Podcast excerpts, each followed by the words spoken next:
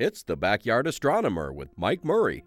The week of February 4th begins with no moon in the sky, which provides a perfect opportunity to observe one of the most famous deep sky objects in the entire sky, the Great Orion Nebula.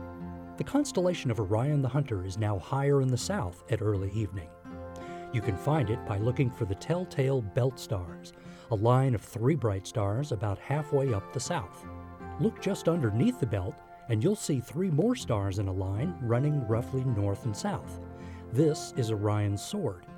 Look carefully at the middle star on the sword, and you might notice that it appears a bit fuzzy. This is the glow of the Orion Nebula, a cloud of dust and glowing gas that's giving birth to new stars.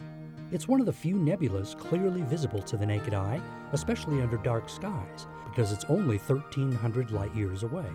That's a long way by Earth standards, but close when it comes to the galactic neighborhood. If you point some ordinary binoculars toward Orion's belt, look below it for the nebula's hazy appearance. Under a dark, moonless night, the nebula should look like a faint little glowing cloud. Take your time and look closer for its delicate fan shape.